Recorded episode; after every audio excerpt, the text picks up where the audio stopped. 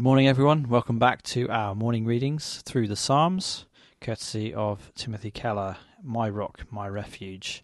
Today we're going to be looking at Psalm 44, verses 1 to 8, which James is now going to read.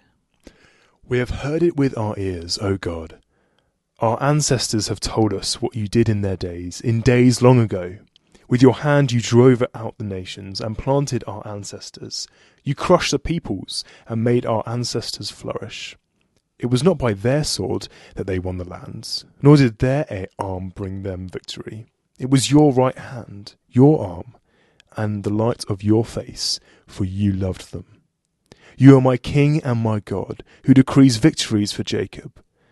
Through you we push back our enemies. Through your name we trample our foes. I put no trust in my bow. My sword does not bring me victory, but you give us victory over our enemies. You put our adversaries to shame. In God we make our boast all day long, and we will praise your name forever. The psalmist remembers the times of ancestors, verse 1, as a period of national flourishing. We have a direct link to the mighty deeds of the past, because they were the exploits not of our ancestors, but of God Himself, and that God is still with us. Christians should never look at church history as if it contained some great race of heroes that has vanished irretrievably. Their God is our God. Nor should we look at earlier times of spiritual ministry in our lives and think that we'll never be capable of that again. You weren't capable of it in the first time. It was God, and He is still there. Let's pray.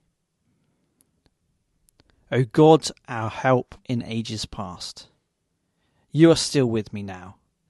I thank you that you are eternal, unchanging in your person, character, and attributes. Let me remember that with excited anticipation for the things that you will be doing today and in future days through me. Amen. Amen. What an amazing encouragement that is this morning for us. And we look forward to seeing you back here again tomorrow morning for more of the Psalms.